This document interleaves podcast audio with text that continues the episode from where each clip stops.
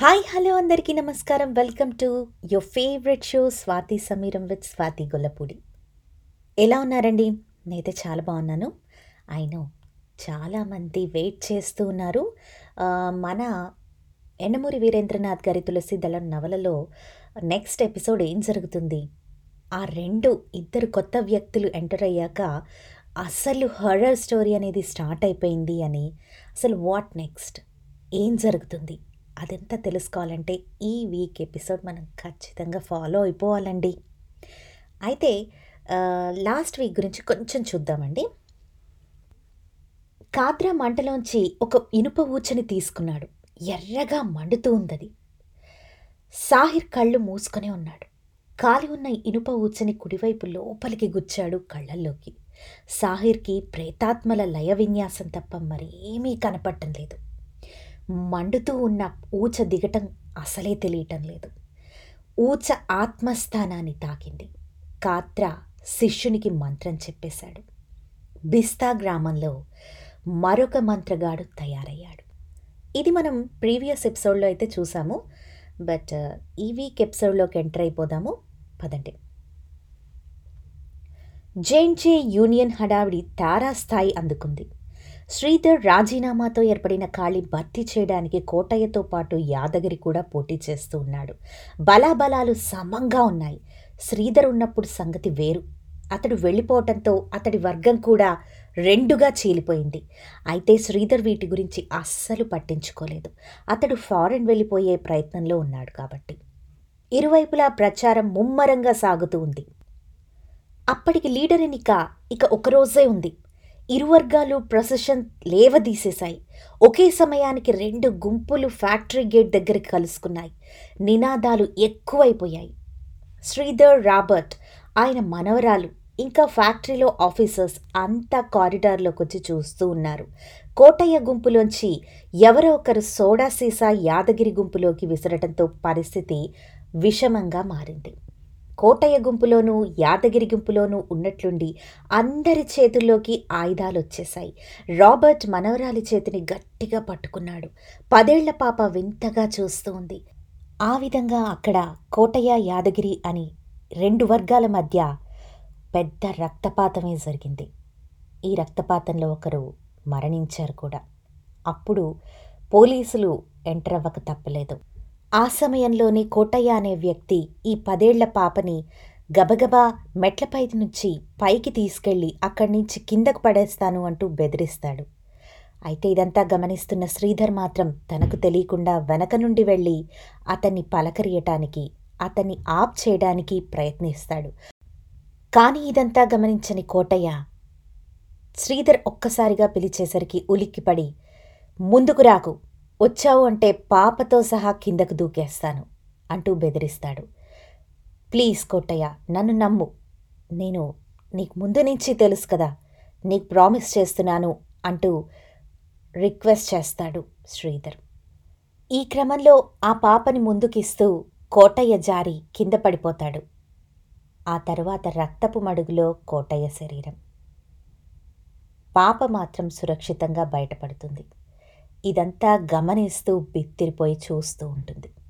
ఇక ఇటువైపు సాంబయ్య సాహిర్ వారి కథను కూడా చూద్దాము. సాంబయ్యకి వంద అడుగుల దూరంలో సాహిర్ నడుస్తూ ఉన్నాడు.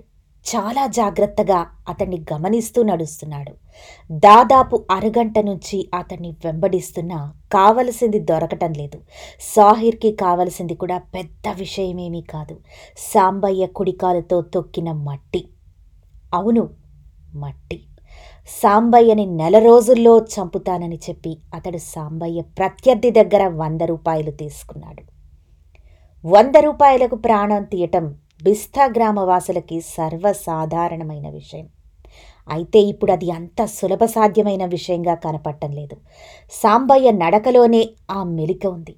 అడుగు తీసి వేసేటప్పుడు మట్టి అడుగుజాడని కప్పివేసేటట్టు నడుస్తున్నాడు. చేతబడుల భయం ఉన్న పల్లెటూళ్ళల్లో చిన్నప్పటి నుంచి పిల్లలకు ఇలా నడవడం నేర్పిస్తూ ఉంటారు. సాహిర్కి ఏం చేయాలో తోచడం లేదు.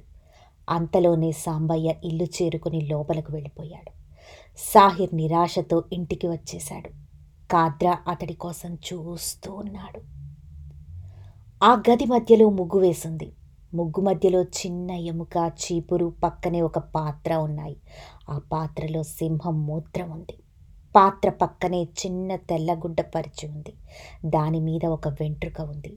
అది అడవి పందిది. సింహపు మూత్రము అడవి పంది వెంట్రుక చేతబడిలో చాలా ముఖ్యమైన పాత్ర వహిస్తాయి. పూనాలోని జూలలో అధికారులు వారానికొకరోజు ఈ రెండు వస్తువుల్ని అమ్ముతూ ఉంటారు. వీరి కోసం క్యూలో నిలబడుతూ ఉంటారు ప్రజలు. ఏమైంది?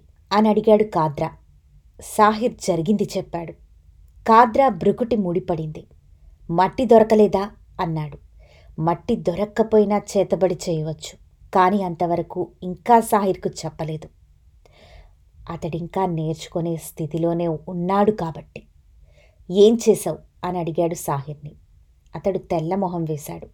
అక్కడే ఉన్న సాంబయ్య ప్రత్యర్థి కాద్రా వైపు తిరిగి మీరు చేయండి అన్నాడు. కాద్రా మొహం కఠినంగా మారింది. ఒకడొప్పుకున్నాక ఆ పనిని ఇంకొకడు చేయకూడదు. అది బిస్తా సాంప్రదాయానికే విరుద్ధం. అతని కళ్ళల్లో ఎరుపు చూసి పోని వదిలేసుకుంటానులేండి అన్నాడు. సాహిర్ మొహం చిన్నబోయింది. మొట్టమొదటిసారి ప్రయోగించబోయే ప్రయత్నం ఇలా విఫలమైనందుకు వాణ్ణి నాశనం చేయటమే కదా మీ ఉద్దేశం? అన్నాడు. అవును. వాడి ఆస్తి గేదెలే కదా? తలూపాడు. సాహిర్ తేలిగ్గా శ్వాస పీల్చుకొని వాటిని వట్టిపోయేట్టు చేస్తాను అన్నాడు. ఆ రాత్రి పన్నెండు గంటల ప్రాంతంలో సాహిర్ సాంబయ్య పశువుల కొట్టంలో ఉన్నాడు. నెమ్మదిగా ఏమాత్రం చప్పుడు కాకుండా అతడు ప్రతి గేదె దగ్గరకు చేరి గోరుతో కొమ్ము మీద గోకి ఆ పొడిని కొద్ది కొద్దిగా స్వీకరిస్తూ ఉన్నాడు. ఇది జరిగిన పది రోజులకి సాంబయ్య వట్టిపోయిన పశువులన్నీ కటిక దుకాణానికి అమ్మేసి బిక్కారైపోయాడు ఇది బిస్తా చరిత్ర. ఇంత దారుణంగా ఉంటుంది. ఇక ఇటువైపు శ్రీధర్ స్టోరీ. శ్రీధర్ కళ్ళు విప్పేటప్పటికీ తెల్లటి గోడలు పక్కన రక్తం బాటిల్ హడావిడిగా తిరుగుతున్న నర్సులు కనిపించారు. తల కొద్దిగా పక్కకు తిప్పి చూస్తే శోకదేవతల భార్య తేరుకొని అస్పష్టంగా శారదా అనన్నాడు. అతనికి స్పృహ రావడం చూసి ఆమె మొహం విప్పారింది. చప్పున కుర్చీలోంచి లేచి అతడి దగ్గరకు రాబోతూ ఉంటే డాక్టర్ వారించాడు. బాటిల్ సరిచేసి ఇంకో ఇంజెక్షన్ ఇచ్చే లోపులో శ్రీధర్ మరింత తేరుకొని ఐఎమ్ ఆల్ రైట్ డాక్టర్ అన్నాడు. డాక్టర్ నవ్వి yes yes are all right I know now you can talk అని చెప్పి చెప్పాడు. దానికి శ్రీధర్ థ్యాంక్ యూ డాక్టర్ అని బదులిచ్చాడు. నాకు కాదు శ్రీధర్ దేవుడికి చెప్పు. అంత ఎత్తు నుండి పడి సర్వైవ్ అవ్వటం కేవలం మీ శ్రీమతి అదృష్టమే. భార్యాభర్తల చూపులు ఒక్క క్షణం కలుసుకొని విడిపోయాయి. శ్రీధర్ కూడా నవ్వి ఎంతకాలం నుండి నేను ఇలా ఉన్నాను? ఇంకా ఎంతకాలం ఉండాలి? ముందా ప్రశ్నలకు సమాధానం చెప్పండి అన్నాడు. రెండు రోజులైంది. వారం రోజులుండాలి అని డాక్టర్ చెప్పారు. గదిలో నిశ్శబ్దం మిగిలింది. మాట్లాడే నిశ్శబ్దం. అతడు ఆమె వైపు ఆమె అతడి వైపు చూస్తూ కూర్చున్నారు. మౌనంగా ఆర్ద్రంగా అలాగే కూర్చుండిపోయారు చాలాసేపు.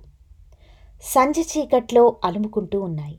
అతడు నెమ్మదిగా చేయి చాచి ఆమె చేతిని అందుకుంటూ బాధపడకు అంతా సర్దుకుంటుంది అన్నాడు. అప్పటి వరకు బిగబట్టిన దుఃఖం కట్టలు తెంచుకుంది. అది చూసి అతడు కంగారుపడి ఎందుకు శారదా ఇప్పుడేమైంది? అన్నాడు.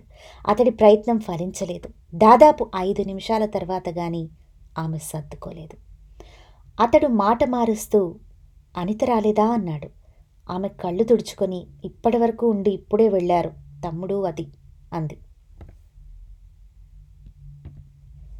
ఆ క్షణం ఆమెని ఈ ఆలోచనల నుండి తప్పించుకోవడం అనితని తమతో పాటు తీసుకెళ్ళాలా ఇక్కడే హాస్టల్లో ఉంచాలా అన్న విషయం గురించి మాట్లాడాడు. నారాయణరావుకివ్వాలన్న ఆశ ఆమెకుంది. కానీ మూగవాడు చదువురానివాడు అయిన తన తమ్ముడికి అనితను చేసుకునే ప్రసక్తి తీసుకురాలేకపోయింది. ఐదు రోజులు గడిచాయి. శ్రీధర్ లేచి స్టిక్ సాయంతో గదిలో తిరగగలుగుతున్నాడు.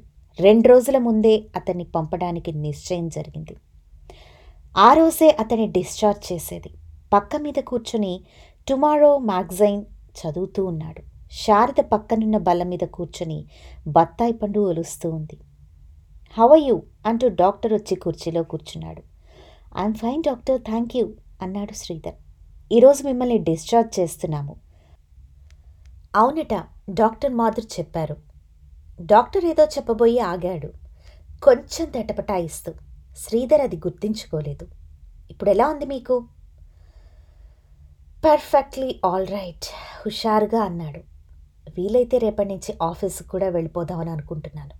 ఫైన్ అన్నాడు డాక్టర్. శ్రీధర్ మీ పిల్లలెవరూ కనిపించలేదేంటి? బత్తాయి తొనలు ఒలుస్తున్న శారద చప్పున తలెత్తింది. శ్రీధర్ తలంచుకొని మాకింకా పిల్లలు లేరు అన్నాడు. డాక్టర్ కదిలిపోయి సారీ వెరీ సారీ అన్నాడు. శ్రీధర్ సర్దుకొని ఇట్స్ ఆల్ రైట్ డాక్టర్ మళ్ళీ నిశ్శబ్దం దాన్ని భంగపరుస్తూ చాలా అదృష్టవంతులు మీరు అన్నాడు డాక్టర్. అవును అని శ్రీధర్ నవ్వాడు. డాక్టర్ జోకికి నవ్వలేదు.